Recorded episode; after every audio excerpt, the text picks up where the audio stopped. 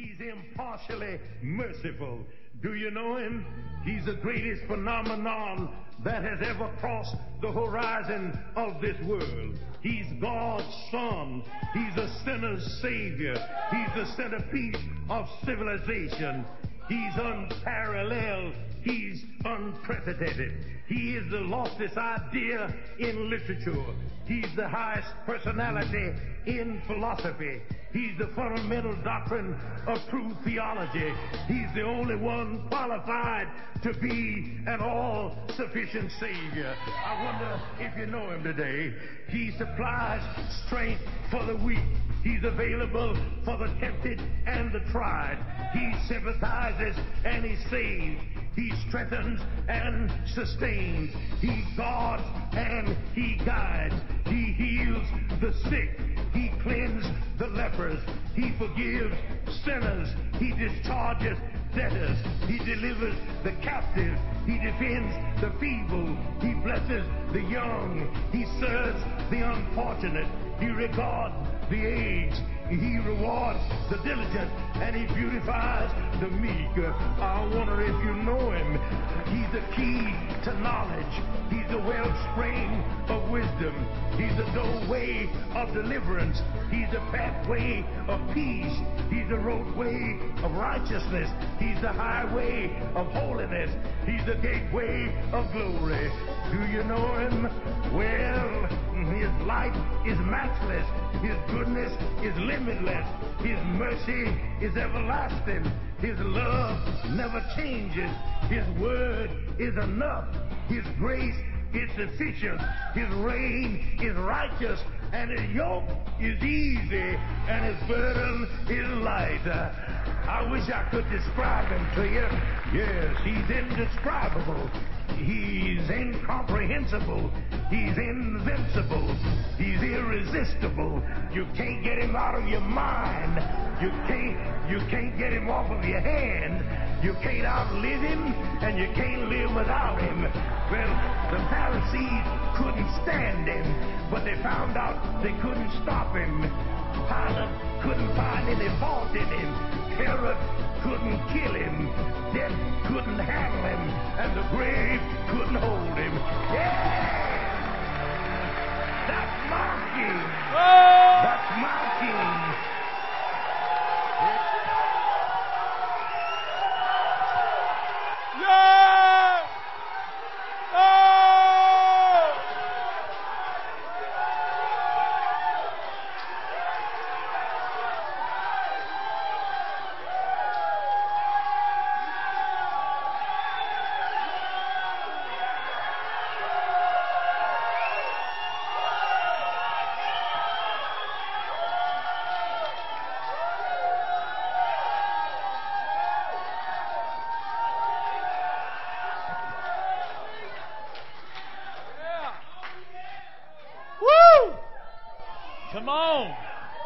I get a witness?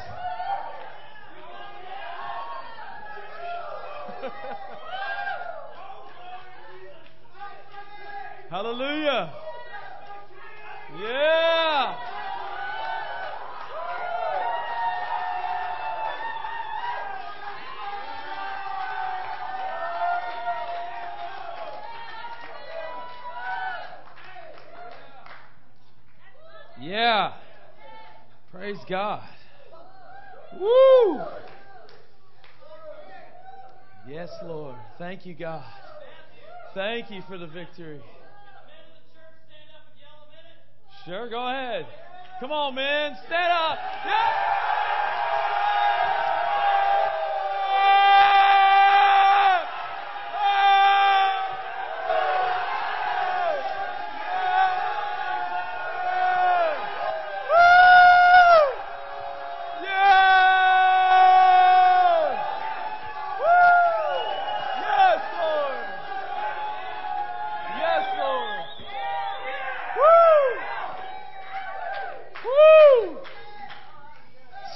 Men hadn't yelled out loud since your team scored a touchdown. All right, women, stand up. One, two, three.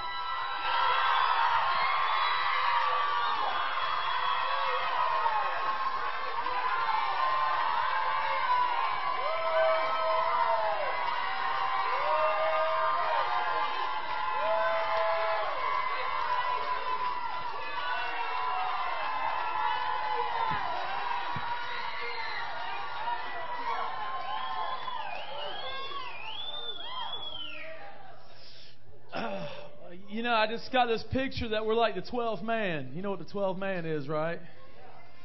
In the football stadium, they call the crowd the 12th man. And there, when the other team's trying to get their playoff, they yell so loud they can't get their playoff. Right now, the, the enemy can't get his playoff because we're shouting, we're yelling, and you know it's it's it's just powerful. Bob Jones described it as covering the throne of God with our shouts. It's covering the throne of God.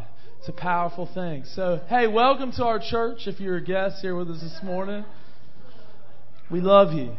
So does God. So we're glad that you're here. Uh, Austin, come on up here. Austin, Holy Spirit's moving on Austin.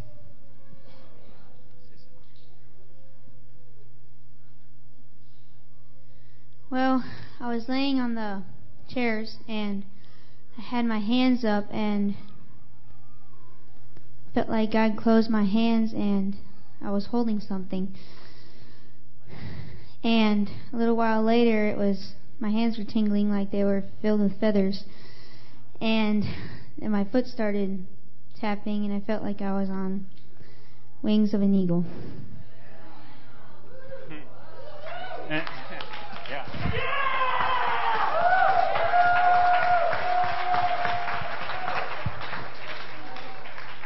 Um, I just wanted to share before you let anybody go to Children's Church. If there's any kids that just want to touch from the Holy Spirit, just come over here and I'll pray for you. Austin will pray for you. Any of the kids who have been touched, I want to pray for other kids who haven't been touched. Come over here. So come on out, kids. If you just really want to touch from the Lord, just come on up. All right. What we, the adults together. That's right. Thank you, Lord. Mm. Amen. Thank you, Lord. Mm. Thank you, Lord. Touch them, Lord. Touch them, Lord. Mm. Give them your heart, Lord. Mm. Thank you, Lord. Thank you, Lord. Don't pass them by, Lord. Touch them, Lord. Thank you, God. Mm. Amen. Amen. Well, as that's going on, Amy, you want to come up and share your testimony real quick? Come on up here. Um, really, my testimony goes along a lot with what Jackie was saying about the blockages. Um, I just wanted to testify that one thing when I called Matthew earlier this week, I didn't know what I was going to say. I just felt like the Lord told me to testify, and I'm not one that usually does say what the Lord's doing, and so um, I just wanted to be faithful. And so, but the Lord's done a lot of things. Um, he's been moving a lot in our lives, and this week Byron got a word for Micaiah, and um, that's awesome in and of itself. And so, um, but the few weeks ago, um, the Lord really touched me on a Sunday um, morning when we were up here, and then that next Monday we had the women's fusion group, and um, they just they I felt like there was still more that I needed, and um, the Lord just touched me, and they prayed for about an hour and a half or two hours. But at one point there was like this yoke. I saw this picture of this yoke over my neck, and I couldn't get it off. Like I felt like I was choking. And um, as they prayed for me, the Lord just broke it, and He released it. And um, He's just been really showing me to trust Him, and He's it's just been great. He's been freeing me up. So that's awesome. Praise you, Lord. Thank you, Lord. So please don't forget to write down your testimonies and email them to me at the church website, Matthew at riverlifefellowship.com. Email them to me. We want to put them together in a journal, you know, to chronicle what the Lord's doing right now. So, amen. So let's go ahead and, Lord, we just want to take up the offering and bless you, Lord, and uh, just continue to worship you today, God. Thank you, Lord, the, the way you're touching our children today. God, thank you for Amy's testimony, Lord. For, thank you for removing that yoke. Lord. And we thank you, God, that you are an awesome God. Give you glory, Lord. Give you glory. So, here you go. Amen. Amen. All right. Well, as that's continuing, you know, don't forget tonight at 6:30 our Christmas party here at the church. So bring two finger foods That's one, two, two finger foods. Everybody bring that tonight here at 6:30, and we'll be back. Have a great time, right? And uh, on Wednesday, we'll just continue to soak in the presence of God, get in the river, the Holy Spirit, breakthrough, breakthrough meeting here at six o'clock on Wednesday. So please, please come be a part of that. It's awesome, awesome time. There's really no agenda there. It's just God's agenda. Yeah. So, and then uh, next Sunday, just want to remind everybody on, for our Christmas Eve service, it's going to be at 10:30 in the morning next Sunday morning. So uh, if you normally come to this service, come a little bit earlier. So at 10:30, we'll just have the one that that week. So that's going on next Sunday. And then also, this isn't up here, but next Sunday evening if you uh, would like to be a part of a Christmas Eve kind of thing in the evening at David and Paula Stark's house, they're going to have kind of an open house from 6 to 9. From 6 to 9 next Sunday evening. So they'll provide all the beverages if you want to bring a little, you know, finger food or something, dessert over there to eat and share. So they're going to be doing that next Sunday evening. Praise God.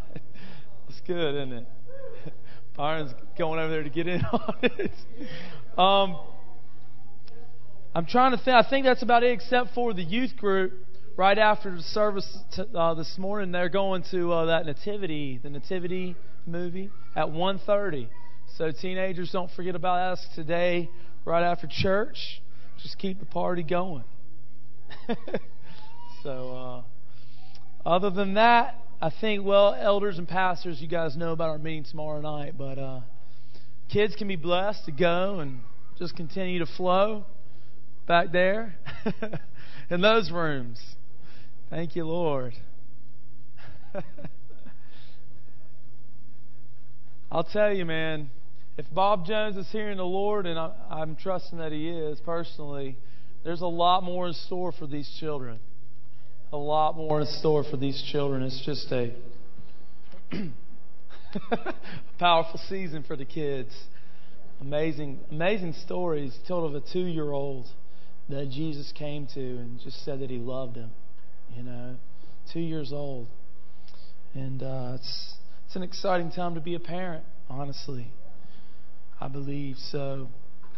Before Byron comes up, we want to say congratulations to the Magusus. They're expecting their second child. So give them a big hand. yeah. That's right. Nobody really knew about it until Bob said he wanted to pray for any pregnant women in the room, and Mary goes up. Everybody's like, "Oh, really?"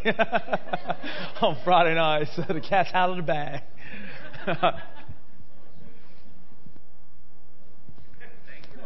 yeah. Mm-hmm.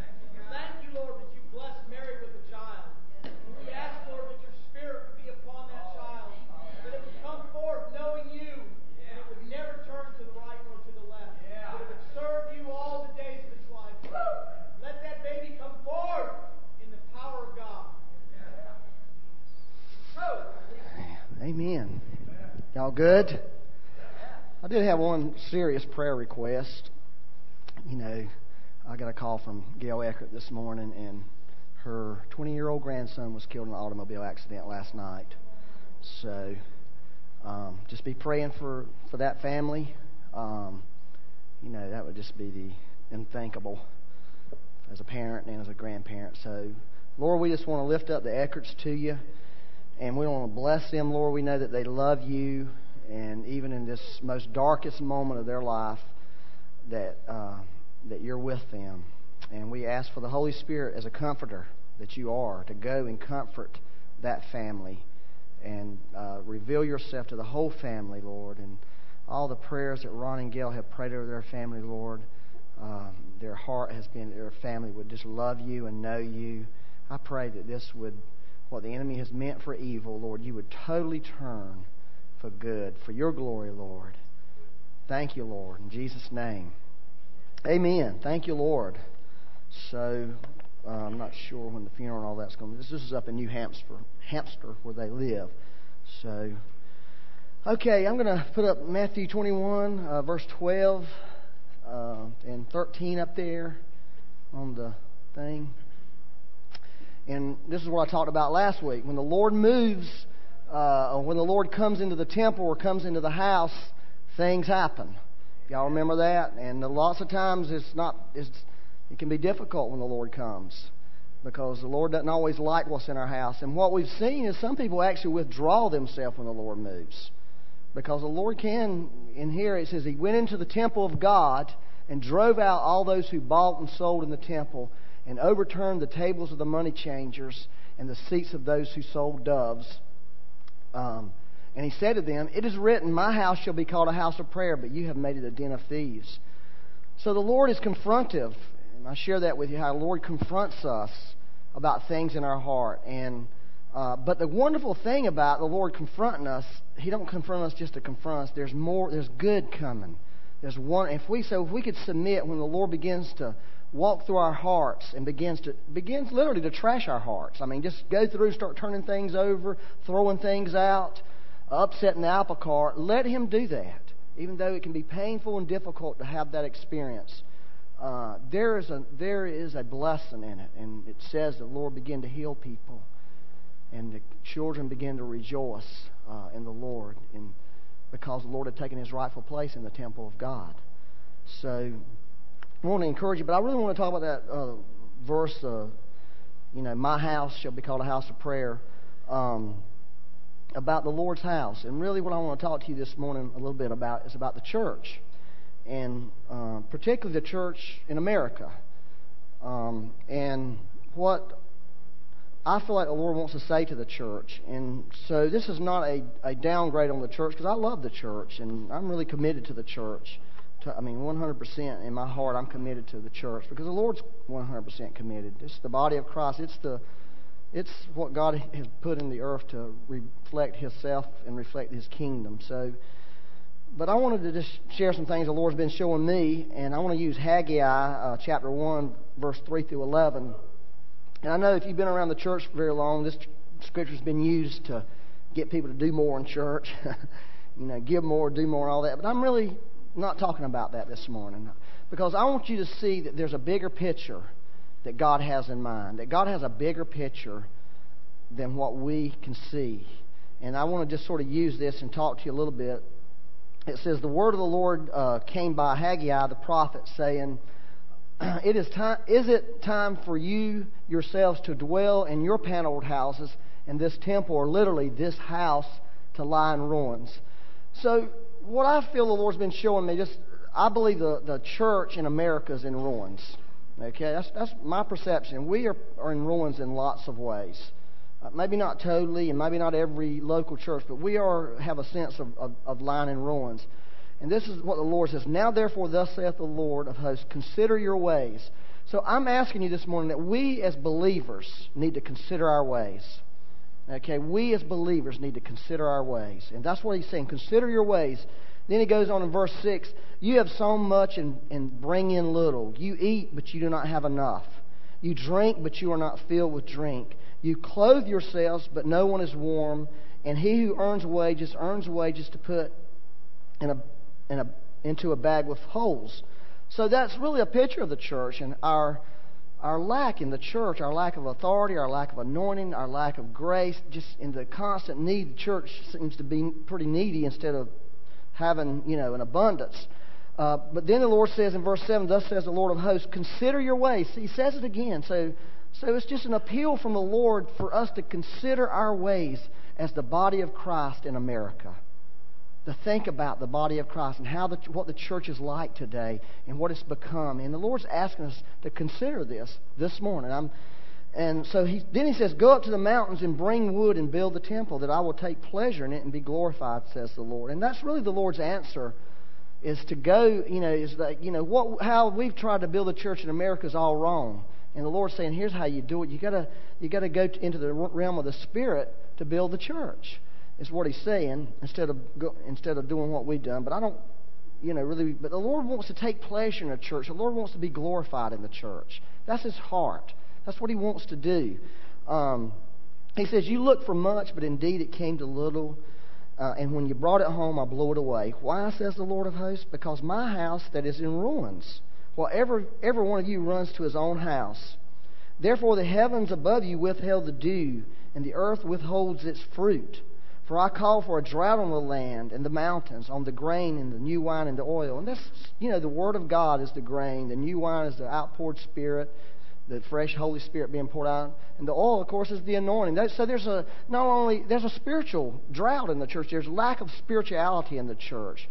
There's a lack of these things in the in the body of Christ in America.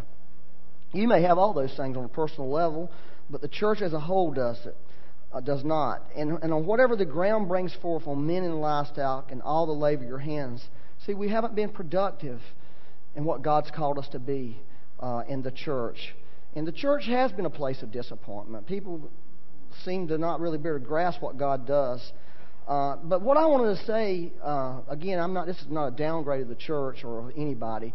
Is I believe our nation is in ruins. I think we would all say the United States is in ruins right now. It's it's in a it's in a terrible state. And I believe the reason our nation is in ruins is because the church is in ruins because it's not the meat's fault that if it's rotten. You know, in the in the old days they used salt to to you know preserve the meat, and we haven't preserved the meat. Says it. We haven't preserved our nation. We haven't preserved what God has for us. So we can't blame the nation uh, for being rotten as it is and going down as it is. We have to look at ourselves first and begin to see ourselves in light of this, this current state of affairs in our nation. So I believe the Lord really is asking us about uh, to consider our ways. And so what we have is, is I believe this, is we as a nation have a spiritual heritage that has been robbed from us. Fact, I believe uh, it's been aborted, as is, is a pretty much stronger word. That there's been like an abortion that happened in our nation that uh, has caused us to lose the very thing that God wanted us to have. And so I wanted to read a couple of things to you from American history. And one of them is Patrick Henry, something Patrick Henry said about our nation. This is political uh, people, but they were very uh, obviously sincere people. This is what he said America was not founded by religionists, nor on any religion, but on the gospel of Jesus Christ. America was founded on, not on any religion or any particular version of religion, but on the gospel of Jesus Christ. That's what we were founded on the gospel of Jesus Christ. Now, John Quincy Adams, which I understand was the sixth president of the United States, not the second. His daddy was the second. But John Quincy was a sixth, and obviously a very godly man because John Quincy, uh, I just found out this morning, said that the two most important holidays in America was number one, the Fourth of July, or not, not actually number two, the Fourth of July, because that was the birth of this nation, the independence. And number one was Christmas because it was the birth of Christ, and without Christ there would be no Fourth of July. So this is a very godly man, but this is what he said. By the way, Dean Stein gave me that little bit of information. he said, Our Constitution is designed only for a moral and religious people. It is wholly inadequate for the government of any other. In other words, if people are not moral, if they are not spiritually minded, our government will not work. Our Constitution is not made for people like that. Um, he went on to say the highest glory of the American Revolution was this it connected in one indissoluble bond, indissoluble means it can't be separated, the principles of civil government and the principles of Christianity. In other words, the American Revolution put those things together and they can never be separated. The principles of government and the principles of Christianity have been bonded together in this nation. It's pretty powerful. Of the Declaration of Independence, he declared it laid the cornerstone of human government upon the first precepts of Christianity. In other words, the Declaration of Independence was setting on biblical principles, Christianity. So you see, our nation is not designed to be run and governed the way it is. It, the reason it's fallen apart, it was designed to work a certain way. It was designed to be a Christian nation. And because it's no longer a Christian nation, our nation cannot be governed the way it is. It won't work. Our government will not work. And our government is failing us. And I think one of the, the recent elections is a very prophetic picture of this. when we had so, you know, the, the, the Christian community, the church community had such a, a high regard for the Republican Party, and we found out something about the Republican Party, just like the Democrats. They're a bunch of sinners. They're a bunch of sinners. And they're, they're, they're rotten to the core. They're, they're perverse. They're greedy. They're liars. And we put our stock in them, and they couldn't, they couldn't do what they needed to do. They couldn't stop abortion. So we put our stock in this, and the Lord is saying that this is not going to work like this. Now, let me read you something from the U.S. church history, okay, from the history of the, of the church in America. Uh, it says during colonial America's Great Awakening, which was in the late 1730s into the 1740s, Jonathan, Jonathan Edwards' ministry was opposed by Charles Chauncy, a prominent Boston pastor who encouraged congregations to resist Edwards and the revival sweeping the nation. Even though tens of thousands of people were converted and brought into deep relationship with Jesus Christ, Chauncy insisted the unusual manifestations accompanying the ministry of Edwards, George Whitefield, and others were not the work of the Holy Spirit. To him, it was meaningless emotions. And, uh, you know, Charles stopped there. We have people today that are saying it's from the devil. Uh, manifestations of the Holy Spirit. They're saying it's from the devil, but uh, let me just go on here. As it is true today, the manifestations Chauncy saw were shocking. Now, this is in the 1740s. People fell under the power of God, vibrated for hours, lay seemingly dead for a full day and a night. We haven't really seen that one yet, but we're asking the Lord, put some of us down for a couple of days. We'll just shut the door and lock them in here. Leave the heat on. The sight was alarming, but in denying the work of the Holy Spirit, Chauncy, I want you to get this. This is what I'm trying to get to you today. Chauncy shoved New England into a pit of dark unbelief. Chauncy shoved New England into a pit of dark unbelief. Um, spiritual lights went out across the land. Ultimately, hundreds of historic churches went into Unitarianism. Y'all know what that is? It's perversion. They went into univer, uh, Unitarianism and denial of all the miraculous manifestations became the public norm. Overnight, congregations were overwhelmed by agnosticism and ridicule of the miraculous. Without the Holy Spirit's guidance, Christian bodies that had once been fortresses of evangelical truth were swept away by a subtle lie of unbelief. That's what happened to our nation the Lord started a revival in our nation that Patrick Henry and many of the people who signed the Constitution, many of the people who founded the fire were mightily affected by this revival, and one man aborted the move of God in this nation. And we are experiencing the fruit of what that man did today. There's millions of babies being aborted in this country. There's millions of babies. And see, we are experiencing the darkness in our land. Our, our country has fallen apart because God had a heritage for our country, and someone came and robbed us of our spiritual heritage. And I guarantee if you study every move of God that has happened since then in this country, God would come and move, and people would stand up and abort the move of God. And our country is being destroyed because the church cannot seem to embrace a revival. They cannot re- seem to embrace a move of God. They can't seem to allow it because we're full of skepticism and unbelief when God moves. And we are destroying our nation. We are destroying our children's future. It's what we're doing. We're destroying our children's future because we have, we have allowed the, the, the, the move of the Holy Spirit in the church to be aborted and be stopped. Are y'all with me? So, um, if you look in the Bible, this is what God seemed to always be doing. In many, many places, Old and New Testament, God would go to Israel and God would talk to Israel, and this is what He would say This is where you came from. This is what I had for you. This is your history. This is your destiny as a nation. In, in an effort to get Israel to turn back to Him.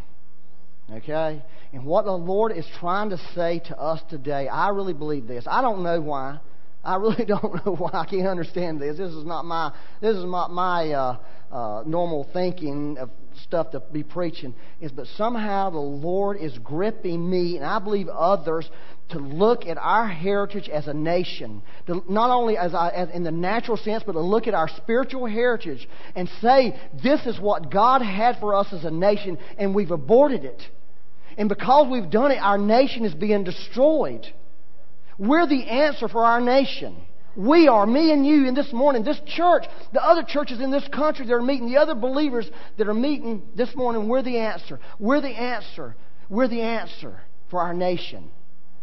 And when we begin to abort what God's doing, when we begin to resist what the Holy Spirit's trying to do, we are stopping the very thing that we want for all of our children and our grandchildren. We want a future for them. We want them to be safe. We want to be, them to be established, and we are taking that away from them. We really are taking that away from them. We are robbing them of their future. You hear what I'm saying to you? So, um, let me read this to you Matthew 21, verse 14 through 17. It's the rest of that when Jesus visited the temple. It said, uh, it says, Then the blind and lame came to him in the temple, and he healed them. But when the chief priests and the scribes saw the wonderful things that he did, meaning the healings, the miraculous things, and the children crying out, praising the Lord. You see, here's the thing what we've got to see. It's not about come, just coming to church and, and having a good old hoop and holler and time. I mean, I want to get in church and yell my ears off. You know, I mean, we should be able to do that in church. And we should be able to get in church and get real still and get quiet. Whatever the Lord's doing, we should be able to do that. But you see, we've got to see it's bigger than that. What God is trying to do with us as a church and with us as individuals is bigger than what we're seeing. God is up to something greater than just, you know, let's have a good time in church. It is much bigger than that. It's much greater than that. And if we don't get a hold of this, we are, we are, we're just going to continue what has gone on and on and on in our nation's history. And God is coming back to the church once again, trying to stir the church, trying to bring the church into revival, trying to encourage us to grab hold of the things that He has destined us for. Just like He did over and over with Israel. And that's why this is so important. It's not just about having a wonderful time and yelling and screaming. If, if you like that kind of thing, if you don't like it, you might be offended by it. But it's not just about that, it's something greater. And that's what we've got to see. It, the future of our nation is in the balance. It's in the church's hands. It's in mine and your hands. And when you think about it, like, well, what can I do? that's what I was thinking when the Lord first started really getting a hold of me about it. What can I do, Lord? You know? But this is what went on here. You can do a lot, I think, actually. You know, the kids were crying out, Hosanna. I mean, that means they were yelling. They were going berserk in there. But they, I mean, it was an exciting day in the house of God. And, and you know, it was wonderful things. And so the, it says the Pharisees, or the people in charge, there, um, the chief priests and the scribes, that's what it says in verse 15, they were offended. They were offended they were offended at what God was doing. And you see, that's our problem. Whenever the Lord does something, our natural mind will be offended by it. Our natural mind will be opposed it. We are full of the unbelief and skepticism that was released by this guy, Charles Chauncy. When he began to do that, he opened a door to come in on us, a spiritual door that has not been closed yet.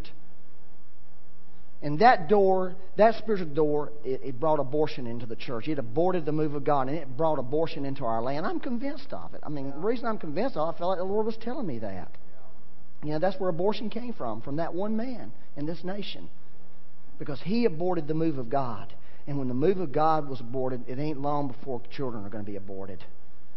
You hear what I'm saying to you? This is serious what I'm telling you this morning. This is not just let's have a good time in church. This is serious. I want to keep saying that to you because I really feel gripped by it. And so uh, Jesus said to them, Listen, hadn't you ever read out of the mouth of babes and nursing infants, you have perfected praise?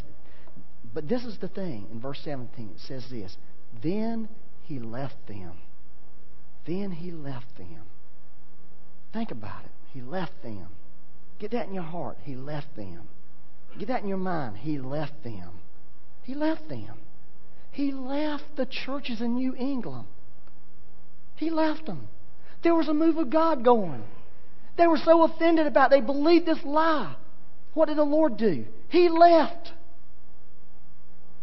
You see, when the Lord begins to move, He's looking at us. Are you going to embrace this or not? Are you with me or not? Because He's needing us to be with Him because we're the salt. The Lord can leave us. He can leave us to ourselves. He can leave us to our own emptiness.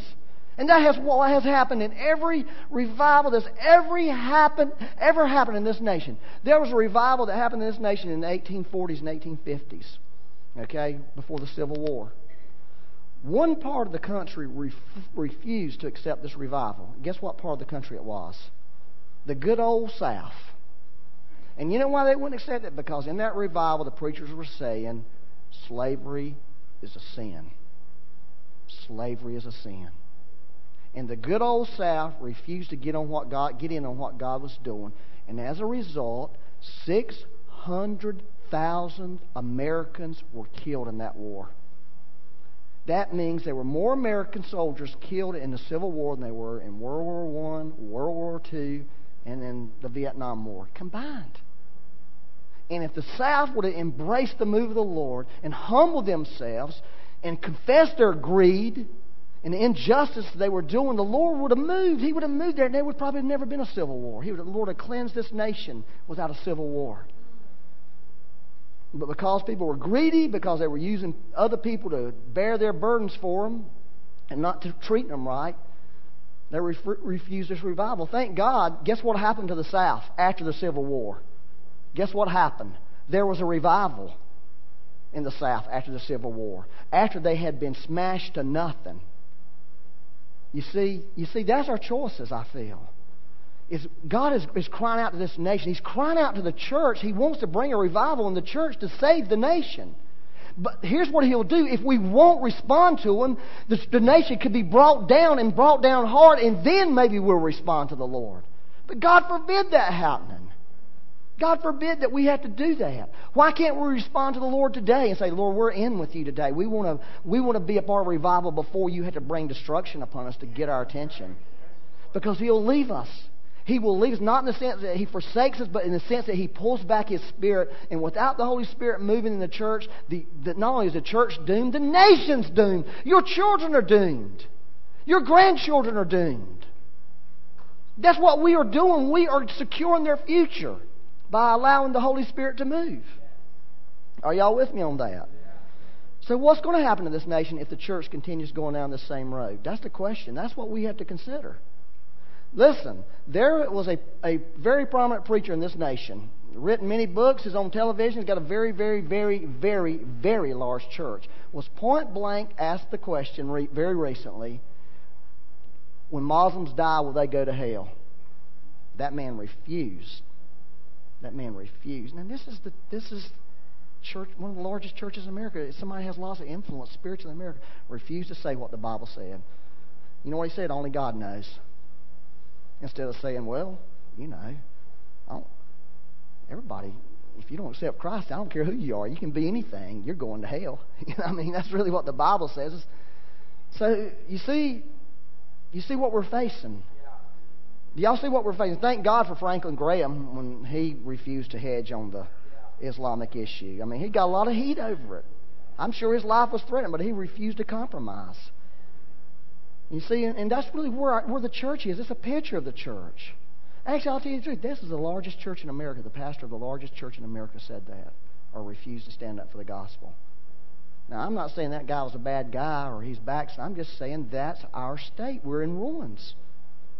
And we need to wake up. We need to wake up. I had this dream uh, I'm going to tell you about that was pretty profound. Uh, in the dream, um, Becky and I went to this. Were invited to go to this church. It wasn't our church; it was another church, and we were invited to do ministry in this church. And we were doing this minute, and I'm not sure exactly what we were doing, but obviously people were really being touched by the Lord. And there was this lady who got up to give a testimony in this church, and she test, was testifying how the Lord had touched her. And there was a group of people in this church. When she finished testifying, they stood up and cheered. Okay, now I appreciate what we were doing this morning because that's where we're at, cheering wise. I mean, that was wonderful. I'm not. This is not. But there was something different about these people. Okay, when they stood up and cheered. Okay, there was something way different about them, and the difference between them and me, I'll just put it on me, is they really did honor the Lord as the king. He really was their king. Those people were devoid of anything. They had nothing. They were the most broken, humble people that I had ever seen in my entire life. They didn't have anything to fall back on. All they had was God. They stood up and cheered, and then they all came out of the seats and walked up to the front, and they stood there, and they were immigrants because they couldn't speak English real well. Okay? And they said to me, Will you please pray for our children? Because all we want for our children is that they would love God and want to be in a revival. And when they said it, I was absolutely crushed because I was thinking, Pray for me, pray for you. I need you to pray for me because I don't have what you have. I have other things in me besides what you have in me. I'm full of other stuff. I've got other stuff to fall back on. That's the way I felt. I felt crushed. I didn't share this at the earlier service, but there was a pastor in this church. This pastor, in the middle of this, gets up and leaves. Not in a, in a bad way. It was just time for him to leave, and he didn't have time. And I was so offended that I was like, "You, this is what every pastor's dream is to have a church with the people that are broken, that are empty." All they want is God. That's what they want for their children. They really meant they didn't have a nice house to go to, or maybe they did. I don't know what they had. But it meant nothing to them. It meant zero to them. Nothing of this world meant anything to these people. These people were real Christians. I didn't even feel like a Christian at that moment. And they were asking me to pray for them. I felt like dirt. I felt shame on me. I felt like, Lord, I don't even know you. And they, and they want me to pray for them? That's what I was going through my mind. And the pastor, I was ready to smack him. I mean, literally, I was in his face like, what is your problem? And he was just sort of looking at it with this smirk on his face. And it's sort of just a picture of way we've become. And somebody gave me an interpretation of that dream, which is really, if it's true, if this interpretation is true, I thought, when they shared it, I thought, Lord, I am in, I am in more trouble than I could possibly be. They said this those people were our forefathers in that dream because they were immigrants. They were immigrants, and the, your, the forefathers was asking me to pray for their children, which is who? Me and you. It's that spiritual history that we have of people in our past that were moved on by God, that were loved by God, and they were totally broken and empty people. They had nothing. They had nothing. And they were praying for us. They were praying that we would love God and just want God to move, and we would be okay. Because they saw the future of this nation. And I, I've wondered about that interpretation. So I believe really that's really what our forefathers, if they could come and say anything to us today, they would probably say that to us. They would say, This is not why this country was founded.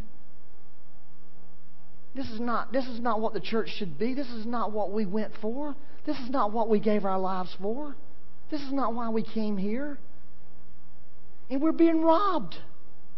We're being robbed. We're being robbed of our spiritual inheritance. Can you imagine if you found out you had $10 million that was given to you from your family and somebody diverted it away from you? You'd want to kill the guys. You'd be furious. You would say, I want my rightful inheritance. We need to say that. We have an inheritance. We're not willing to be satisfied with this because this is not ours. This is not what you meant for this country. Lord, you didn't mean for this country to be destroyed. You didn't mean for it to be. You meant for this place to be a place that would bless the world. And we're going to lose that. We are going to lose that if we don't do something. If we, me and you, if we don't do something, if we don't submit ourselves, if we don't humble ourselves to the Lord, if we don't allow the Holy Spirit to have His way in the church, we are going to lose our nation. Our grandchildren will grow up in a desolate place.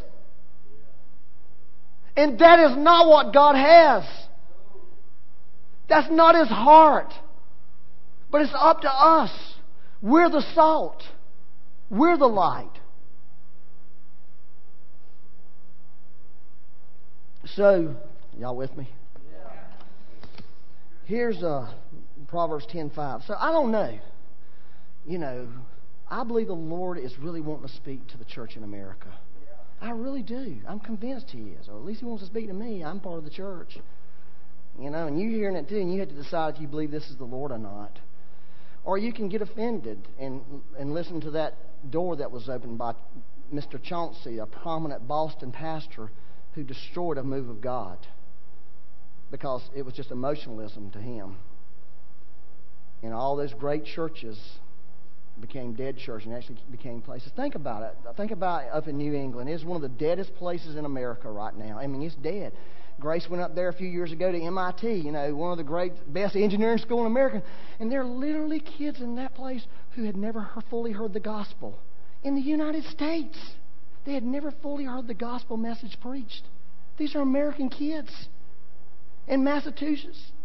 MIT, Yale University, all these great places. These, Yale University was, was open to train preachers to preach the gospel. Look at it now. They're training people to hate God.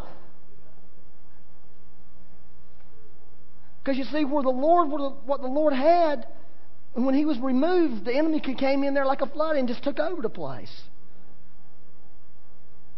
And if you can't do it for yourself, you can do it for your children, can't you? That's the way I feel about it. I'm concerned about my grandchild's future. I'm real concerned. I feel like the only thing I have for her is to make sure she gets in a move of God. And that's really what I want for her. But this is uh, Proverbs 10.5. It says, uh, He who gathers in summer is a wise son. Now, you're going to have to determine you're a wise son, wise daughter this morning. But he who sleeps in harvest is a son who causes shame. So you got to determine are you asleep or you awake? Now that's a good question. Are you asleep or you awake? Don't be living denial. Now I had this is really this is the truth that's happened to me. There's a guy I know. Actually, he's a guy in this church, and uh, I was concerned about him. This is a while back, and I called him and said I'm going to have lunch with you because I'm concerned about you. Said, okay, so I have lunch and I say, look, I'm really concerned about you because you you're lukewarm. I said, You're just lukewarm. You know, what happened to you? Well, what do you mean? I said, Well, it's just obvious. You know, it's just obvious. And this is what he said to me. Well, my wife thinks there's something wrong with me. And all my friends think there's something wrong with me. But there's nothing wrong with me. I said, Now, wait a minute. Think about this for a minute. Your wife is a very godly person. All your friends, I know all your friends, they're real godly people and I am a pastor. I may not be real godly, but I'm a pastor. So your wife, all your godly friends, and here's your pastor telling you there's something wrong with you, and you're telling me there's not. Something's wrong with that picture. Something's wrong with that picture. Living in denial. And I think that's what's wrong with the church today. We're living in denial. If we don't really wake up and see, if we don't wake up, there is something wrong with us. I promise you, in that dream, I realized there is something big wrong with Byron Wicker. He is not completely sold out. He doesn't really honor the Lord as a real king. I mean, these people, aren't, when Jesus came into that, when they felt like he was really the true king. In other words, he got all respect. He got all honor. Anything he did was fine with them. They didn't care. They, somebody could bounce like a rubber ball from here to there. All they knew, if that's the king, it's wonderful for me. But we are offended when God does stuff. We don't like it when he does something because we have our opinions and our attitudes. Those people did not have their opinion and attitude. And I realize I have an opinion and I have an attitude. And I'm asking us, is our opinion our attitude getting us anywhere in this nation? Is it getting the church anywhere? I don't think it is. I really don't think it is. I know this sounds kind of rough. I'm not trying to be rough. Believe me, I'm not a rough guy, really, most of the time. I mean, you know, I like everything, everybody to feel good. I mean, I, but I really feel that God has challenged us. He's asking us to consider our ways. Listen, I told you last week, God will walk through your heart and trample on you when He starts moving. He will trample through stuff. He will kick stuff over. And that's really what He's doing. He's doing that in people's heart. He's done it in my heart. He's trampled on my heart. He's trampled on the things that I thought were important. He was saying, That's not important to me, Byron. Your, your nation is going to hell, and here you are. You want to think about something else. So he starts saying, This is what's on my heart. This is what's gripping Christ. Is he has a concern for us. He has a concern for the body of Christ in America. He has a concern about our attitudes, our wants, our likes, our comforts, all those things. Wake us up, Jesus! Yeah, wake us up. We don't want to know anymore. We've got Christmas trees and credit cards. We've got things that keep us from seeing you. Help us to see our need, Jesus. Yeah.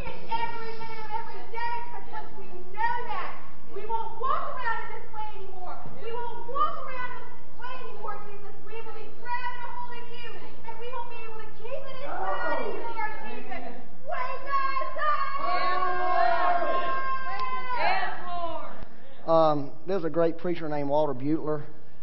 He said this. He said, Really? We should not have to ask for revival. It's an indictment for the church to ask for revival. Because the church should be in revival. That revival, the Great Awakening, should have never stopped. It should be carrying on to this day. We should stay in constant revival. But it's been aborted over and over and over whenever God moves. Every revival, every revival that has ever happened in America has been aborted. Every one of them. Every one of them has been stopped. And that's not the Lord's heart. But it, this is what Joel says, Joel 2 1. This is how big brother Joel said it back in the day. Blow the trumpet in Zion, sound an alarm in my holy mountain. Let all the inhabitants of the land tremble, for the day, for the day of the Lord is coming, for it is at hand. That's how he said it. So, um, you know, the Lord does want to wake us up, and that's what it's going to take. The Lord has to open your eyes to this. I never thought about history. You know, I mean, you know, I've studied revivals in the past just for, you know, just so I could understand church history, but it's never grabbed hold of me. I know it's the Lord. You know, I didn't dream about immigrants. Those, these are things that God's doing. God is wanting to reveal Himself to us in a new way, in a fresh way. He wants us to grab a hold of our spiritual heritage because it's ours. And I, you know, I know one of the reasons, Lord, not only does it grip me, everywhere I turn, somebody's trying to talk to me you know, you hear some testimony about some spiritual heritage thing, but um, let me just say this. Some believe that the church can do nothing to promote or hinder a true revival. Okay? Some believe that. Well, that is error. Okay? That's error in thinking. The church can do much to hinder a true revival. The, the Lord has to do it. It is the Lord, but we can hinder the Lord moving. Uh, this kind of era has left many believers disqualified and unprepared in a season of revival and harvest, believing we can't hinder it. Um, many people cannot accept by faith what they have not personally experienced, regardless of how scriptural it may be. And that's the skepticism and unbelief. That's what Chauncy he couldn't accept it because he wasn't experiencing it. What a what a slap in the Lord's face. I mean, honestly, what a spit in the Holy Spirit's face when we say, Well, I haven't experienced this, it can't be God, or I don't want it. I mean, that is, that's not right. That's going to destroy our nation, that kind of thinking. Okay? Those, anyways, we must also be aware of trying to create a revival in our own image. Okay? A revival in our own image. We must not refuse to tolerate anything except our own narrow, predetermined interpretation of revival. See, we have a that her go, this narrow view of things. And the Lord's saying, don't do that. Just let it go. Put that down. That's what He's asking us to do, to put it down. Uh, the religious leaders in Jesus' day, you know, they were wanting the Lord to come. They were praying for the Messiah to come. So He comes and He starts making a mess. And what do they do? They get offended at Him and run Him off. And we have repeated that thing over and over and over and over in the church. The Lord visits a church. We get offended and we drive him away. Because it doesn't line up with our thinking or whatever. Or he challenges us on a personal level and we don't like the feeling of being uncomfortable.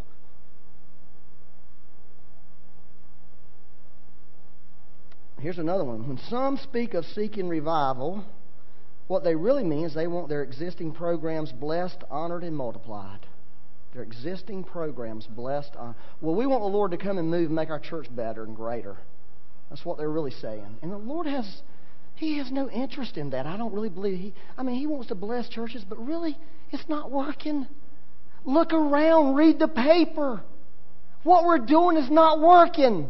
It's not salt to the earth. It's not blessing our nation. Why would God bless something that's just leading our, our leaders down, our political leaders? They're destroying what they need to do. What needs to happen? There needs to be a move of God in the church. And out of that move, political leaders are touched and birthed out of it. And then they take political office and then they you know, do what these guys did. Patrick and Henry and those people. They establish just laws. They deal with things. They don't back down, you know, from the critics.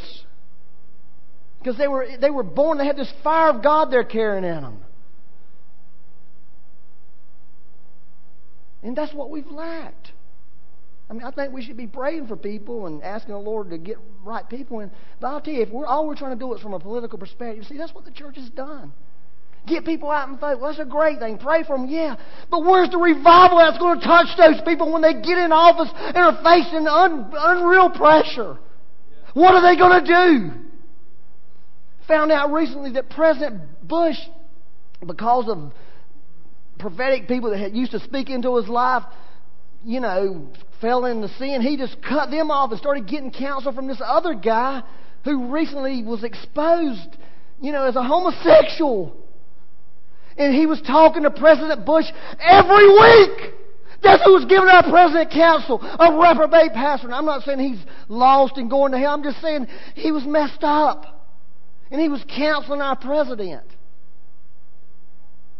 Because the people who really should have the fire in them, the president should have come out of that. That's what we need in our nation. We need political leaders that have the fire of God burning in them. Not just political stuff. That was Patrick Henry. He had this flame of revival in him. And that's why he was able to do what he did. Those people risked their life for this nation. We wouldn't even think about doing such a thing. But really, they weren't doing it for the nation, they were doing it for the Lord. The Lord had put it in their heart, they had the fire in them. They had the fire of the Holy Spirit. They had been touched by the Holy Spirit the very Holy Spirit that offends many of us. And it's destroying us.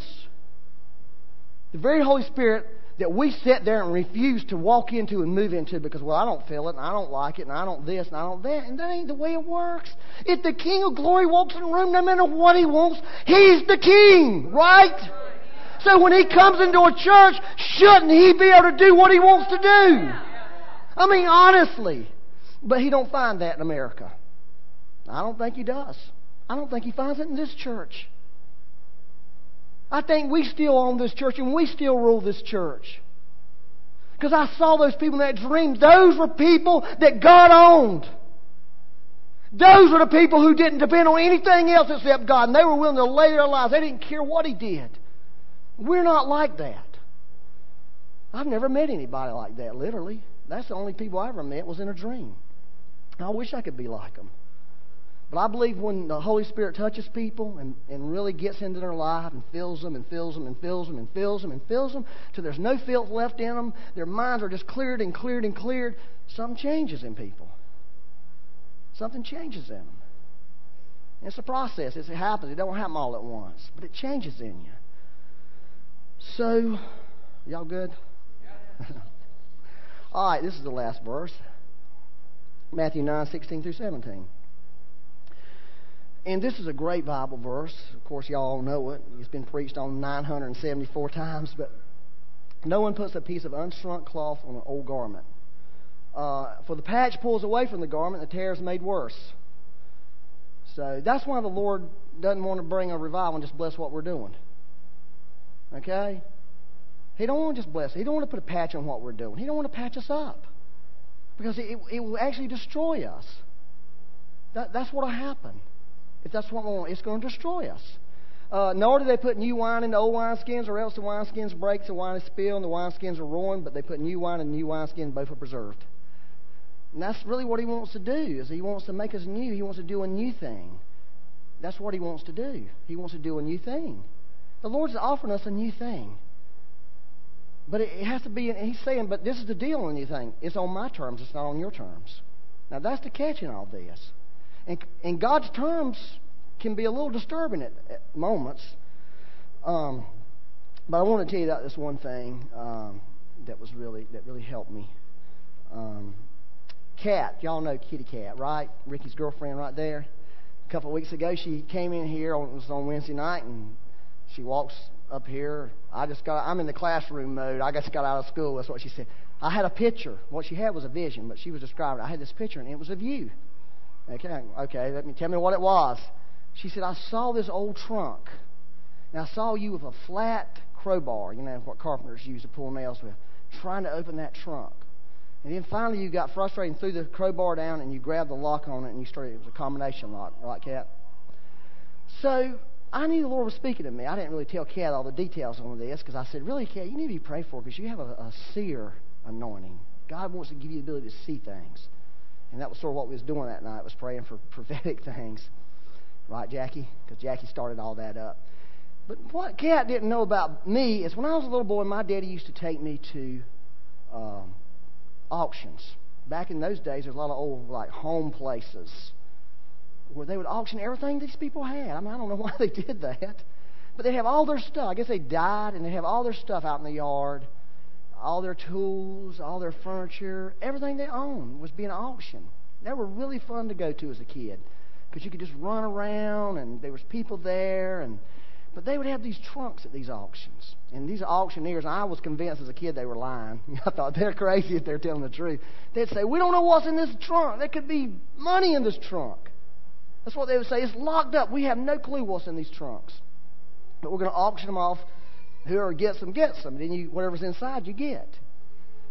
And I saw that happen many times, and I had this ongoing fantasy in my life to this day. Telling you my fantasy life. Some people have a bad fantasy. This is not a bad fantasy. This is a good fantasy. This fantasy about trunks.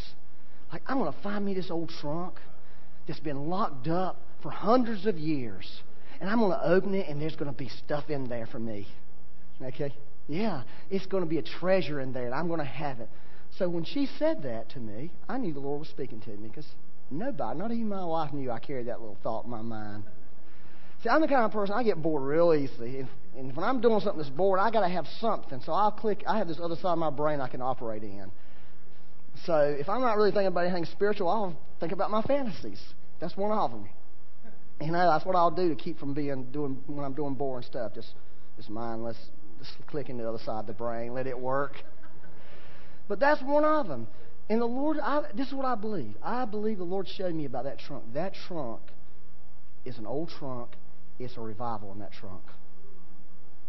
There's a revival in that trunk. And what the Lord's saying, you can't pry this thing open. You got to learn the combination. And I believe one of the combinations for sure is that humility thing, is being humble. I think that's the I think this thing I'm being willing to say to the Lord, Lord, we don't want a patch. We don't want just new wine, and we don't want you to just bless what we're doing as a church. We really don't. Now that's a pretty serious commitment right there. When you say that to the Lord, now, it may be not a big commitment to you, but it's a big commitment to me. Just for me to say, Lord, I don't want you to just bless what we're already doing. I want you to come here and do what you want to do here. Which I know what that means. You might be start kicking things around. You know, because you already kicked me around in my heart. Throwing things out. I don't want you to do some things I like, Lord, that you don't like. I'm sorry. That's a pretty serious statement to say that to the Lord. And I think, but we got to have that heart if we really want God to move. And somebody, you know, I've been getting all these other things. Other, these are combinations. This, I don't know how many numbers this thing, but one some, somebody said obedience. Of course, obedience has to be a combination. Somebody said, you know, ministry to the poor. Of course, that has to be a count number. Just a lot. I mean, I don't know, but I believe one day the Lord's going to allow us to open that chest. And I do believe, I believe it's a historical revival for this nation. I believe it's what God had right back there at the beginning that He wants to unleash one more time one more time. I want to unleash it one more time. I did it. I did it in 1800s. I did it again. I did it in eight, you know early 1900s. I did it. But every time it's got derailed, every time somebody's robbed it from you, I'm willing to give it again. Is what he's saying. It's all the same thing. I'm willing to do this one more time. Are you willing to accept it? Are you willing to get that trunk open? Don't strive to open it. Don't fight to open it. But if you'll find the combination and open it, I'll show you the combination. But you got to be willing to do it. And that's the key. Because we can hinder what God's doing. We can stop a revival. It's been stopped over and over in our nation. One man, think about it. One man destroyed many lives. I was thinking about this also recently. This one guy said this. He says, Everywhere in the world there's a democracy, it came out of the Great Awakening. everywhere in the world there's a democracy. It started because of the independence movement in this nation back in the 1700s. Did you know that in communism, it killed 65 million people? They say 65 million people were murdered by communism. Think about a world where there was a move of God in a nation that kept things from com- like communism from happening in other nations. I mean, we're talking 65 million people. That's a lot of people. And I know, you know, we don't know what would have happened. I'm just that's the way I'm thinking today. We can affect the course of history. God has put it in the church's hand to affect history, and we're missing it. We're missing it. And He's saying, I'm coming one more time. Am I going to find some people who are willing to say, Yes, Lord? We're with you, Lord. We're willing to lay down our attitudes, our skepticisms, our negative thinking. We're willing to do that. We're not willing to delude ourselves and think we're okay when we're really not.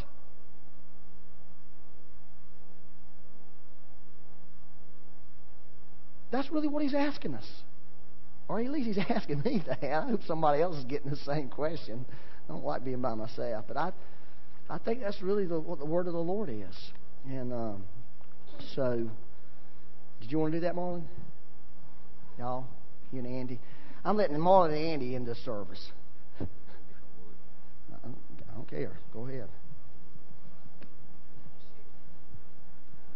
Marlon, Andy, and Sarah. You know what? These women preachers, boy, they got some juice on them. Well, I just wanted to share something really fast that this was reminding me of what Bob, Bob Jones spoke the other night, and he was speaking, and he had this these angels that appeared to him. But real quick, Charlie, this one angel, was saying that he was here to help Jacob and to fulfill Jacob's promises, and he was asking the Lord, well, what were Jacob's promises? And he realized when they were looking through that he Jacob didn't necessarily have any promises. He inherited them. He inherited. And he was saying, We are a Jacob generation. We're not perfect, like what Byron's saying. We're not perfect, but it's like but are we, are we going to be a generation that goes to any extreme for the anointing, like Jacob? Goes to any extreme for the anointing and the Holy Spirit without measure. And Jacob esteemed the anointing, and you know what is really asking us is, are we willing to go to any extreme for the Lord to move in your life? Because your Jacob generation, is as Byron was up here speaking, I could just see Jacob. You know, it was like, I don't. I want to put off whatever, whatever to to really to be able to grab hold of that inheritance that the Lord wants to release. You know, and I believe the Lord's asking us, are you willing to go to any extreme for the Lord to move in your life? Are you willing to put away all those weaknesses, all that junk, you know, and say, Lord, I know I'm not perfect. But Lord, I desire for you to move in my life. And I felt like the Lord really was even speaking. There's a scripture in Acts that one thing He's wanting to do. When I was reading the scripture, it was a huge thing. Acts 16:5 it says, "So the churches were strengthened in faith and increased in number daily." And Becky, the first service when she was worshiping, she was sharing this stuff and she was saying, Daily you strengthen us. Daily you pour out. Daily you do these things. That's what the Lord's wanting to do, is He's wanting to daily, daily, daily, not just every once in a while, but daily come to us. Daily strengthen us in this faith.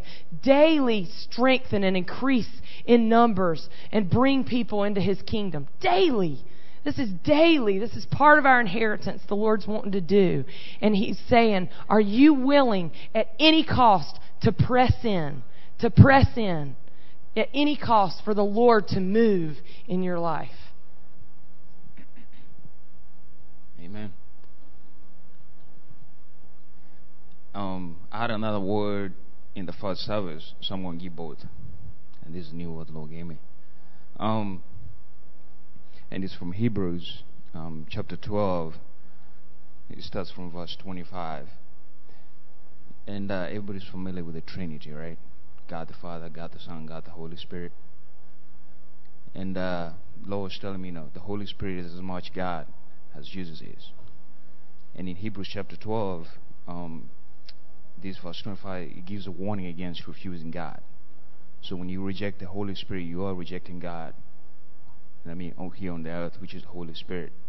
And he says, you know, see, um, excuse me, see to it that you do not refuse him who speaks. Okay, if they did not escape when they refused who warned them, um, who warned them on earth, how much less will we if we turn away from him who warns us from heaven? At that time, his voice shook the earth, but now he has promised once more, I will shake not only the earth but also the heavens. Okay, the words once more indicate the removing of what can be shaken, that is greater things, so that so that what cannot be shaken may remain. Therefore, since we're receiving a kingdom that cannot be shaken, let us be thankful um, and so worship God acceptably with reverence and awe, for our God is a consuming fire. And you know, I felt like Lord was saying that there is a shaking that's going to come through the body. And what is His will stand. What is not His will be removed. Okay? Because Lord will have His way. He will really have His way. Whether we want to cooperate or not, He will have His way. So, and then the other word was uh, in the first uh, in the first service, and uh, I had this. Uh, had this uh, vision where the Lord, the Lord came and kissed me on the lips, right on my lips, not anywhere else, right on the lips, and uh, I was trying to figure out, you know, what I mean, it's almost like, uh, you know, because lips are intimate. You know, what I mean, the only other person you kiss like that is your wife. If you got a wife, you know, and uh, so I looked through scripture, and this is from Proverbs 24, verse 26, and it says, An honest answer is like a kiss on the lips, which has to do with humility. To give an honest, answer before the Lord and say, This is where I am. You know what I mean? It said, you know, I mean, here in Proverbs says, An honest answer is like a kiss on the lips. And then the Lord took me to uh, Psalms chapter 2, starting from verse 10 um, to about 12. And it says, Therefore, you kings be wise, be warned, you rulers of the earth. You know, and Jesus, I mean, it does say that, you know, Jesus is the King of Kings. And for me, I look at it as when the Holy, when the Holy Spirit speaks to me, it says, You are king, because you have a domain, you have a territory that the Lord has given you. Okay? So, but he says, you know, be wise. And they say, you know, serve the Lord with fear and rejoice with trembling. Kiss the Son, lest he be angry. And then, uh, and say, and and be destroyed in your way. Kiss the Son, lest he be angry, and you be destroyed in your way. So, those are the two words that, that the Lord gave me. Amen, Andy. Can you go? Can you go stir up that piano for us? um, my job here is to appeal to you one more time. I feel like the Lord is increasing our ability to hear more words, um, because the Lord wants our time. He does. You know, that's the first thing He wants. He wants our time from us.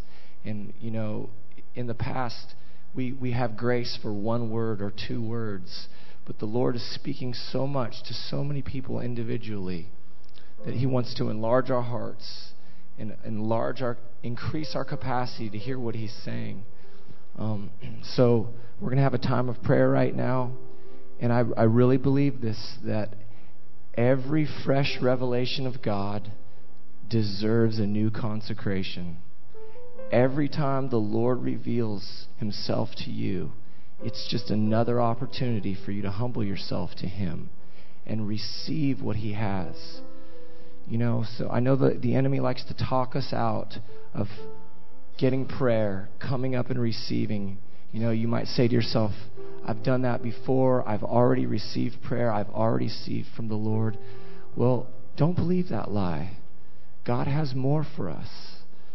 And um, so if prayer people could come up here, Becky and Matthew and Marlon and Sarah and any, um, I think that's it. Don Casperson, Donna Kohler, if you could come up here, Dean. Um, and then just invite anybody else. As Brian's Brian's just going to start worshiping, and and uh, the rest of you guys can be dismissed. Anybody who needs to go. Again, the the Christmas uh, parties tonight at what time? Six thirty. Um, but and, and so you're dismissed. But I just encourage anybody who wants to come up and just receive more from the Lord. We invite you to come now. Yes, Lord. Thank you, Lord.